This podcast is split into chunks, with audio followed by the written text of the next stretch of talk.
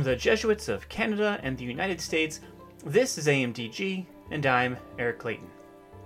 Today's guest is Stephen Schneck, a political philosopher by training and a well known advocate for Catholic social justice teachings in public life.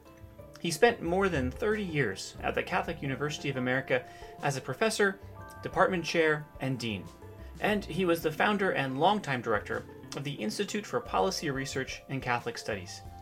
He's worked with Catholic Climate Covenant, Catholic Mobilizing Network, Franciscan Action Network, and as a member of the Obama administration's White House Advisory Council for Faith Based and Neighborhood Partnerships. And now, he's here to talk to us today about his latest role. He was recently appointed by President Biden to serve as a commissioner on the bipartisan United States Commission on International Religious Freedom. What is the U.S. Commission on International Religious Freedom? What does it do? Steve provides answers, as well as insights into why religious freedom and the freedom of belief are so important to communities around the globe. He highlights a few key issues and regions where religious freedom is particularly threatened that we should keep our eyes on. And he offers his reflections on how Catholics in the United States can advocate on and think about this important issue. And now, here's Steve Schneck. All right, we're so happy to have Commissioner Stephen Schneck with us today. Welcome, Steve. Thanks for joining AMDG. Oh, it's a delight to be here, Eric. Thank you for the invitation. Of course, we're, we're so excited to talk to you because you were recently appointed by President Biden to the United States Commission on International Religious Freedom. So, why don't you start a little bit by, by telling us what that is and, and, and what you do uh, as part of it? Okay.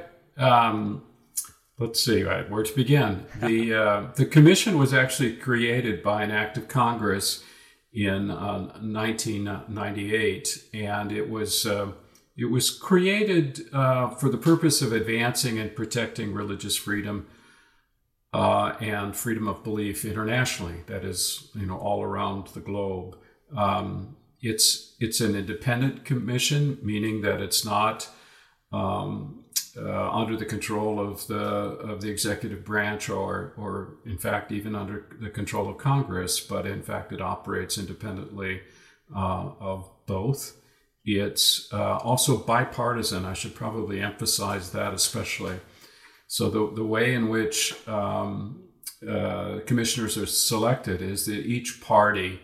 Um, gets to uh, pick a certain number of seats. Uh, the, currently, the way that it works the President of the United States um, picks three, um, and then the President's party in Congress uh, gets to pick two. In this particular case, um, that would be um, uh, Speaker Pelosi and Majority Leader Schumer each got to pick one, and then and then the party that's not the president's, in this case the Republicans in in Congress, get to pick four.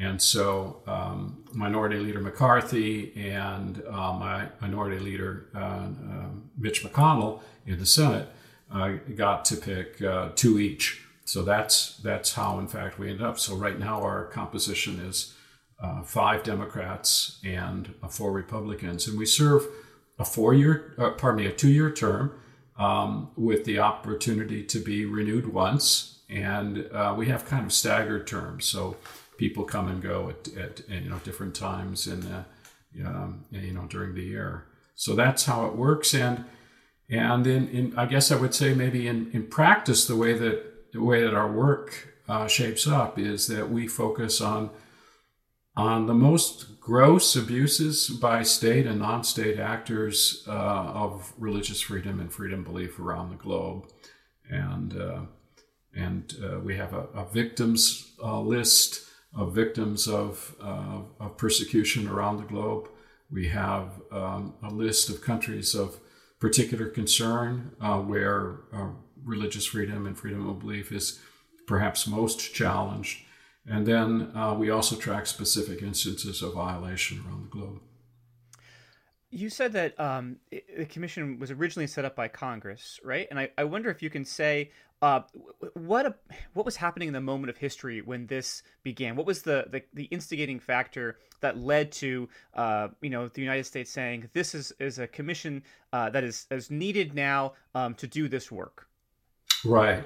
Well, in, in fact, I'm, I'm really privileged to be serving with former Congressman Frank Wolf, Republican of Virginia. And the IRFA Act of 1998, in which, which created uh, the commission, was really his brainchild. And uh, Congressman Wolf, um, in particular, had a long experience of um, uh, witnessing you know, abuses to religious freedom uh, in the former Soviet bloc. And he himself will talk, for example, about the, um, the eye opening experiences he had in places like Bucharest, Romania, and so forth. And that was actually the spur, I think, um, uh, for uh, you know Congressman Wolf to, to uh, see the need for uh, this particular commission. And, um, and, and, of course, it ended up being not just uh, Congressman Wolf, but members of both parties. This was championed at the time, for example, by uh, President Bill Clinton, a recognition that um, uh, religious liberty and, and freedom of conscience were, um, you know, at, at, in jeopardy all around the world. You know, you have a, a long and impressive resume. Uh, so I'm wondering if you could point to a few things that you've done throughout your career that you're really looking forward uh, to bringing to bear on this work. Uh, you know, like what what are the certain things that you learned in, in in the work that you've done in the past, and how might that be applied? Right. Well, my my training as a scholar is as a political philosopher. I, my doctorate's from uh, Notre Dame, and um, you know my career. Uh, was nearly 35 years at the Catholic University of of America uh, as a professor there, and uh, where I taught political philosophy, political theory, uh, with a special focus on uh, questions of rights and liberties and democracy and so forth. And, and you can imagine that religious liberty and freedom of conscience were very much uh, you know, part of my concerns throughout my, my academic career. Moreover, as an activist, I've, I've um, you know, really been an advocate uh, for social justice, particularly social justice, kind of in the um, what I would would call the uh, inspired by Catholic social uh, doctrine. Um, my work as an activist has also often focused on questions of uh, the place of religion in society and the role of religion in public life and such. So obviously, both my my work as an activist as well as my long career in academia, um, you know, are, are, part and parcel to, um, uh, you know, what informs me in my work on the commission. But I would also say that I, I had an amazing experience in the uh, 80s and 90s uh, at the Catholic University of America, where I was a part of a team of, of uh, Catholic scholars uh, who were, uh, we were we were charged to uh, try to encourage the development of interreligious dialogue behind the Iron Curtain and in other places around the globe where um, religious um, you know, freedom was being challenged. And so we worked uh, in, in, in Poland, in, in what was then the Soviet Union, what now, now places like Estonia and uh, Lithuania. We worked um, in the in what was then Czechoslovakia. It is now the Czech Republic and Slovakia. We worked uh, in um, what is now uh, Georgia, the country of Georgia, and we worked in the Middle East as well. Uh, although I didn't myself work in these areas, we had scholars that worked in China and Vietnam and so forth. And that work, I think, in particular, fostered in me a, a, real appreciation of the importance of, of religious uh, freedom. Uh, it, uh, it was eye opening to see uh, just how jeopardized religious freedom was in all of these places and how absolutely critical uh, religious freedom and freedom of conscience was for. Um, as a kind of as a foundation, really, for all of the other rights and freedoms that um, are the mark, I think, of of, uh, of, of, real civilization. So it's uh, so that work in the 80s and 90s was critical, I think, in, in, in shaping me for my new role. Yeah, no, that's amazing. What what a what a cool array of experiences. Um, I, I'm always personally fascinated at the the the role and the value add uh, in some of these more sensitive diplomatic uh, you know instances that that faith-based actors can play. Um, you know, whether you're talking about peace building or interreligious dialogue, or even this kind of you know back channel negotiation work. Can you I don't know share any reflections that you have um, either from you know personal experience or or even just you know your own scholarship about the the role uh, again a, a faith based actor can play in, in some of these these important moments um, that might uh, not be as available to to different actors. One one of the reasons in which faith based actors I think can be particular particularly effective in these cases is that they're not not at least in in in that the role that I had previously we're not representing the state so we we really were independent uh, scholars, and we were meeting with other independent scholars. And so this wasn't in in in my case in, back in the 80s and 90s. You know, I wasn't there as an American. I was there as someone who was just interested in you know whatever the academic topic of the conference or the lecture might have been. It might have been on. Um, uh, you know, some aspect, for example, of Catholic Catholic social doctrine, like uh, um, you know, the preferential option for the poor or something like that. Uh, so, but that that entree gives us the ability to reach out to actors that otherwise, you know, would not be, um, you know, would not be on the radar. So the State Department doesn't work with actors like that, and um, and, and, and, and scholars can can work there. And I would say, just in general, the angle of religious uh, freedom uh, is particularly valuable in today's world where we see, in fact, the um, interchange between religious ideas and political ideas happening everywhere. Um, you know, for too long, I think um, international policies, um, not just of the United States, but of, of, of many of the countries, uh, you know, around the globe, just just were not sensitive to you know that dimension of human life, and I I'm, I'm really pleased to, you know, that the United States has taken the, you know, initiative that it has with this act in 1998. And I, I, I'm, I'm delighted to see that it's now being replicated um, in countries around the world. Uh, so, um, you know, many of the countries in Europe and some of the countries in Latin America are, you know, finding uh, inspiration from the commission and uh, our work and forming similar kinds of organizations or designating you know ambassadors uh, you know for religious freedom in their own countries. Yeah you've you've talked a lot about um, obviously the importance of religious freedom. You know it's the, the name of the commission right?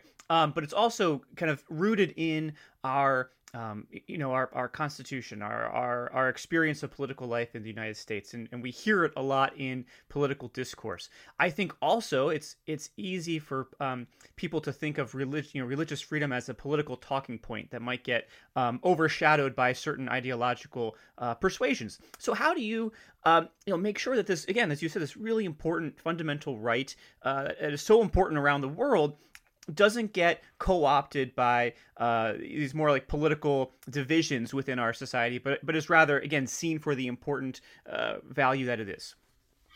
Yeah, I, that's a, a, great question. one of the things I have to say that I'm I've been so delighted uh, so far with um, my experience on the commission is just um, how nonpartisan or um, maybe the better word would be uh, transpartisan, above partisanship, how how uh, beyond partisan, uh, you know, the work of the commission uh, seems to be. So we are, of course, you know, I was appointed by President Biden. You know, others on the on the commission were appointed by, um, you know, uh, Minority Leader McCarthy or or, or Senator Mitch McConnell. Um, and yet, despite all the, the, you know the fact that we that partisan process put us in place. You know, our, our working together has been um, so remarkable that, uh, you know, frankly, I don't think it's it's very easy to tell who is a Republican and who is a Democrat in the way that the work of the commission proceeds. Um, and one of the reasons I think is because the when we look, you know, beyond the borders of the United States at the abuses of religious freedom and the abuses of religion of freedom of, of, of belief around the world these uh, gross instances of abuse just call out in such a way that you know partisanship just seems to not you know be a significant factor in how we want to respond. So if we look at the situation of the Rohingya in in Burma or the you know the terrible persecution of the Uyghurs in China or uh, if we look at what Boko Haram you know is is doing you know to Christians in in Nigeria and other places in West Africa these instances I think are so egregious that um, you know whatever partisan differences we might have related to religious freedom just basically disappear. And uh, you know so i think that that's that's uh, you know refreshing. I mean it's nice to be on um, on a commission where partisanship doesn't really seem to matter all of that much um, where we can agree um, despite our party differences you know, about some of these these matters I would also say, and here this is a, an argument that I often make when I talk about this with American audiences, um, and that is, I think once once you begin to do this kind of work, you realize that freedom of belief is really fundamental for all other rights, and that when that freedom is denied, it's it's like the canary in the coal mine that points to dangers to all of the other rights and freedoms that we value so much in society. And when we when it's framed in that way, I think that everyone can agree. We might have obviously, you know, differences uh, of, of, degree about how we understand um, the importance of uh, religious freedom, but I think that everyone begins to understand its fundamental importance, and that certainly seems to be the way that we operate in the commission. So you've already been talking a little bit about some of these hotspots, some of these, you know, the, the pressing issues uh, that that demand the commission's attention. Maybe you can dive a little deeper into some um, that are really keeping you up at night. Yeah, that's a terrific question. Boy, it's, almost hard to prioritize. West Africa right now is extremely scary. Um, we just take Nigeria as as a, a, particular focus, but the, the problems of, of West Africa, you know, go farther beyond the, the beyond Nigeria, the Sahel, the you know the Lakes region, um, Central African Republic. I mean, all of these places are um, in in, uh, in, in turmoil of various degrees, where religious um, uh, freedom and freedom of belief are at issue. So in, in Nigeria, uh, I think everybody's familiar with the, um, you know, the actions of Boko Haram um, in uh, the eastern part of Nigeria, operating um, oftentimes against uh, Christian minorities uh, in, in, in that region. You know, but in addition, um, the uh, so-called ISIS West Africa ISWAP is uh, very active in some of the, the northern regions of, of Nigeria. Um, the um, a, tribal group, the the, the Fulani, uh, that are aligned with the government of Nigeria and um, are engaging in, in, in, militant activities that that often seem to be um, um, focused on uh, Christian minorities uh, in their regions. So there's a, a, a real problem for religious uh, uh liberty uh, in Nigeria. And in fact, um, the commission is, is uh, calling on the State Department to recognize Nigeria as a country of particular concern, a CPC, CPC we call them, um, uh, you know, to, to put on uh, uh, the State Department's list of countries of, of political concern, uh, you know, because of this. And I have to say that, you know, as Nigeria goes, I'm afraid all of West Africa goes. This is uh, in danger of becoming a failed state, in part because of the, um, you know, the, the, the various antagonisms that are playing out in the conflicts in that region. What um, so, so I guess as far as the commission's work goes, uh, you you recognize uh, these issues in Nigeria. You you make a, uh, a suggestion, a proposal to the State Department. Um, are are you doing uh, kind of on the ground research? Are you uh, like what is the actual? I guess what does actual day to day work look like? Uh, and then what's the ultimate you know end result that you would hope to see? And just taking Nigeria again as as an example. Yeah, I, I, I hate to single out Nigeria in, too much because you know the situation in China, uh, the situation in Iran and Saudi Arabia, the situation in Burma, uh, increasingly the situation in places like Russia and Kazakhstan and Uzbekistan and so forth. I mean, these, this is we have a lot of hot spots, in fact. But right. you ask about the, you know the the way in which our our work is done.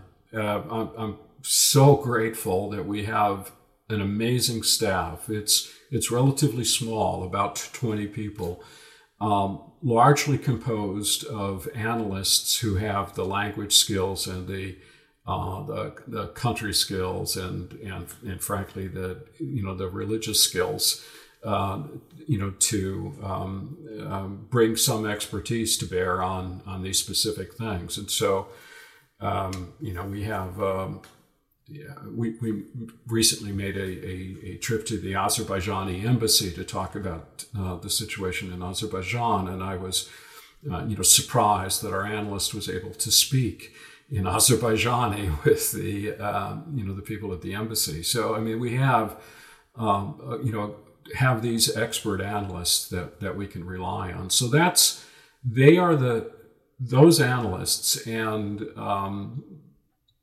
and and it, the operations crew that works with them are responsible for putting together our reports, provide us with information about what's happening in country, um, identify specific instances. I, I, you know, not only don't I have all of those languages, I, I you know, at, at, at, the level of detail that they that they can cover them, I just truly can't.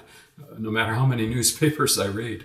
So, uh, you know, I, we rely on our staff for a lot of a lot of that work. And then the commissioner's job is to basically take these recommendations from the staff and uh, think about them as a commission. We debate them. We, um, you know, bring our own you know, you know, backgrounds into our assessments and so forth, and and make the decisions about what goes up and what goes down and so forth. So how how should how do you suggest that we as American Catholics think about this issue of religious freedom, uh, you know, internationally? I, you know, I always um, am mindful of our, our history as as you know Catholics in this country uh, vis-a-vis religious freedom, right? You know, the Catholic Church was was opposed to religious liberty at the, the founding of the country, um, and now in many cases, you know, the Catholic Church is, is sometimes the largest proponent, uh, the loudest proponent, sometimes of religious freedom. So, uh, you know, how do you again think think of our you know church's relationship to this issue uh, in this particular context.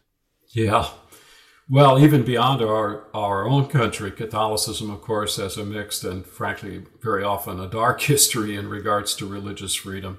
And I, I think the I think we really need to own up to that as Catholics and recognize um, you know all of the ways in which uh, over the course of history the Catholic Church and and Catholic communities have acted against uh, religious freedom. It's uh, I mean, it's it's it's it's really a horrible history. In fact, if if you think about it, um, but in in fact, as American Catholics, what I would stress is that we should remember when our own religion was not mainstream in the United States in the way that it is now, um, and we don't. I mean, I'm of an age where I can can remember, in fact, uh, where being a Catholic in public life raised all sorts of issues in other people's minds. Uh, and uh, and further on in the back, in, in, in, the in our past in the United States, uh, you know, we Catholics, of course, experience outright persecution and, and clearly discrimination.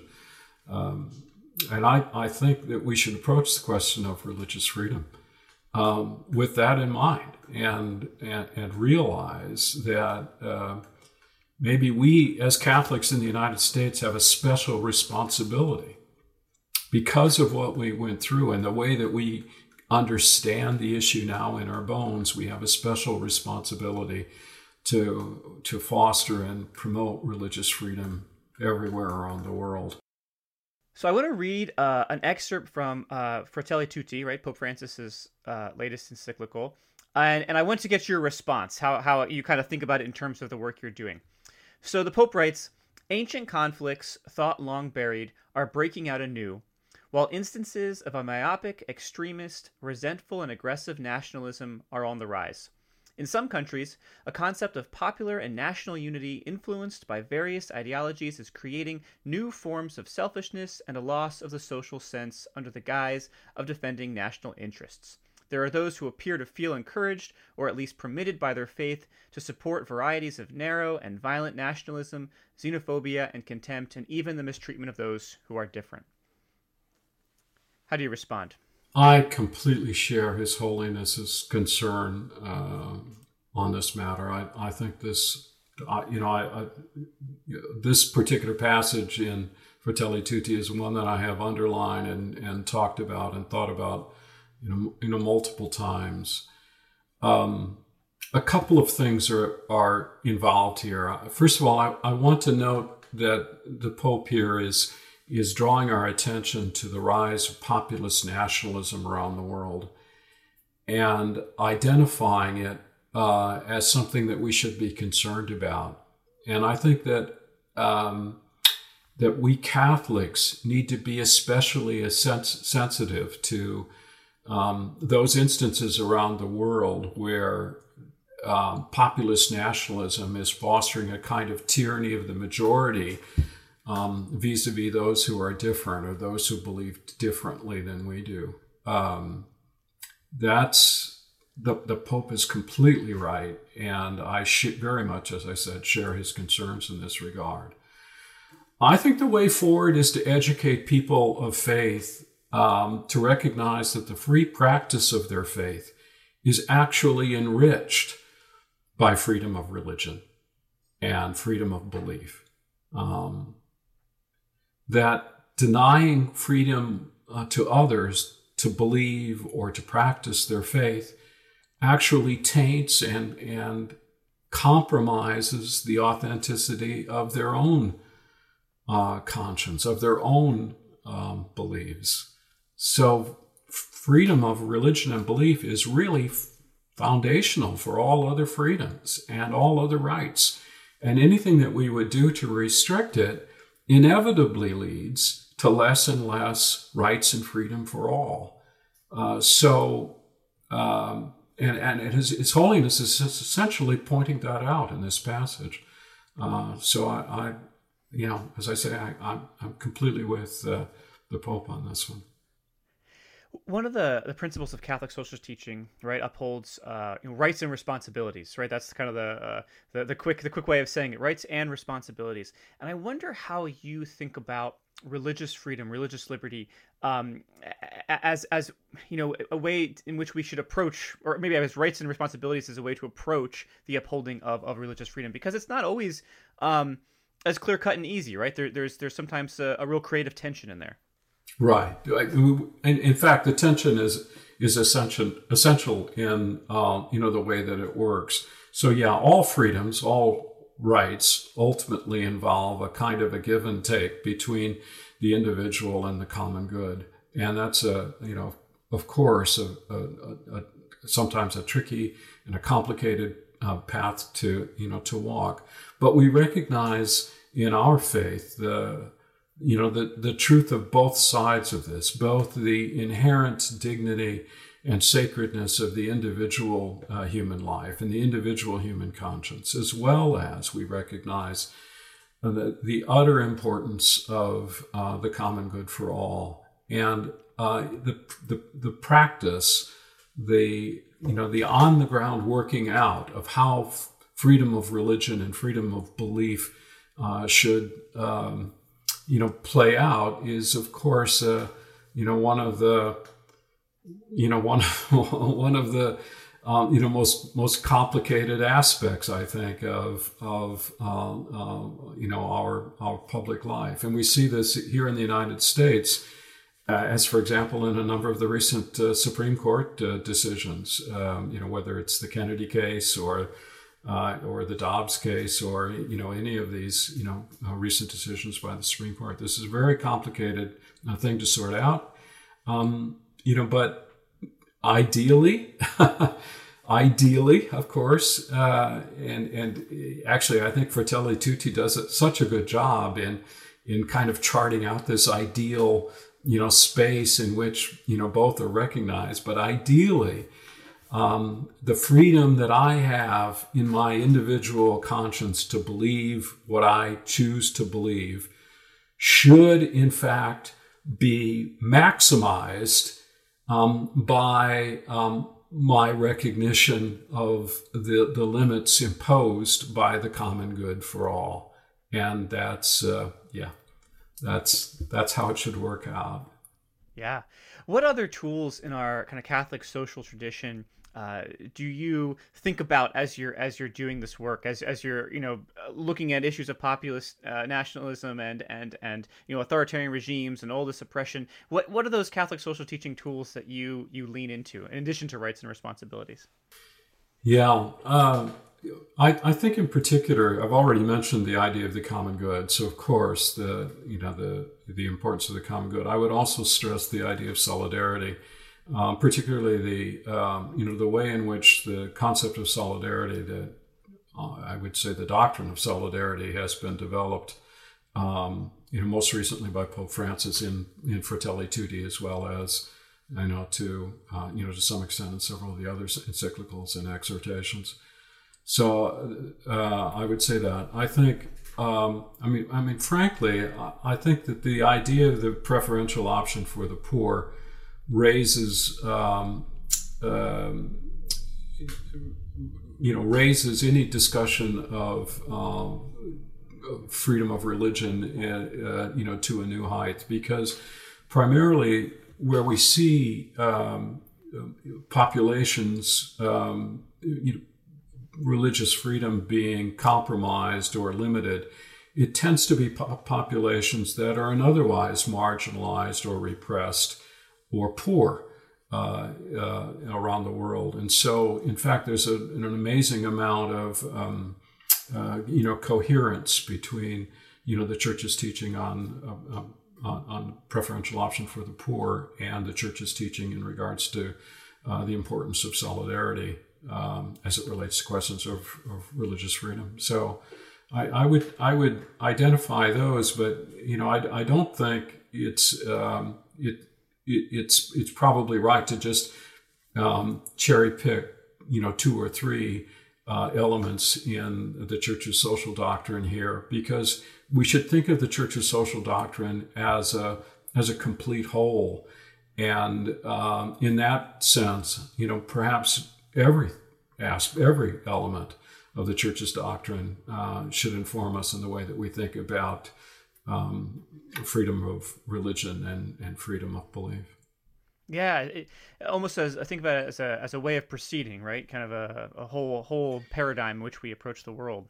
Yeah, I, I mean, I, as a Catholic, I mean, I, I, I you know, obviously, I, am on a commission in which, you know, I'm, I'm one of only two Catholics, and so, you know, I don't, I don't operate on the commission as a Catholic, but nevertheless, you know, my own conscience and my own thinking is informed by, um, you know, you know, you know, by my uh, worldview um, that uh, owes so much to the church's social doctrine. Yeah. Last question, Steve. What's bringing you hope right now as you begin this this work? I mean, first, let me just say it's um, it's a time that we should be concerned about religious freedom around the world um, you know, things are happening all over, and not just in the developing world, not just in, you know, countries that are obviously already authoritarian and and uh, leaning in in even a totalitarian direction. But I mean, the, dangers to, to religious freedom are popping up everywhere. I think that there is something in um, you know the zeitgeist of the moment in which religious freedom is is is under challenge. So I think this is a time for everybody to be um, just more sensitive to issues of religious freedom. You know, that said, um, you know, I do feel a great deal of uh, a great deal of, of, of, hope in where our church is right now um, on this topic. I'm, I'm, very excited about the papacy of Pope Francis and, and believe that it's it's brought a, a you know a, a fresh um, a fresh wind into our thinking on topics like this, on the challenges that that um, religious freedom and freedom of belief face around the world. I also feel personally a great deal of, of, of hope as a result of the experience that I'm having on the commission, working with you know commissioners of other faith traditions, uh, commissioners of different political parties, um, commissioners with you know very different you know life experiences from um, around the country, and yet um, who are able to come together and recognize, uh, you know, all of these horrible challenges that I alluded to before. So I, I feel personal hope, you know, with this new role that I have. And then, as I say, I, I feel a particular hope as well um, because of the, the new perspective that, that Pope Francis has brought to, to me as a practicing Catholic.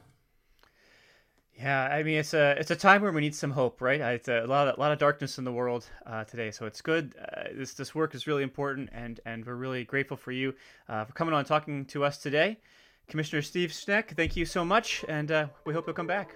Thank you, Eric. This was a pleasure. I'd love to come back.